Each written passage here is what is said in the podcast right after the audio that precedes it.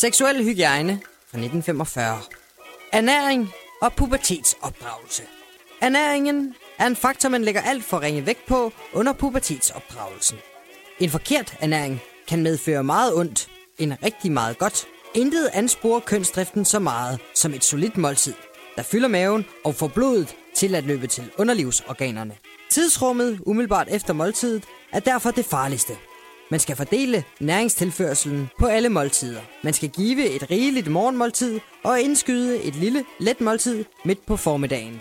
Til hovedmåltidet skal der kun gives lidt kød, og kun lidt af spiser, der fylder, såsom bønner, ærter og kål.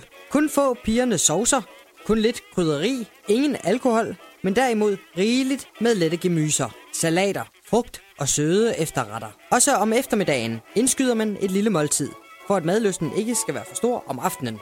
Således at der kun indtages et lille, let fordøjeligt aftenmåltid, der ikke kan forstyrre søvnen eller bevirke urolige drømme, irritation af blæren eller lignende, der kan give anledning til pirring af kønsorganerne.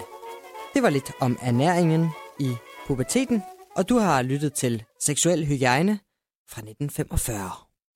Morgenshowet med Anders Ågaard og Carsten Baum på Radio 100.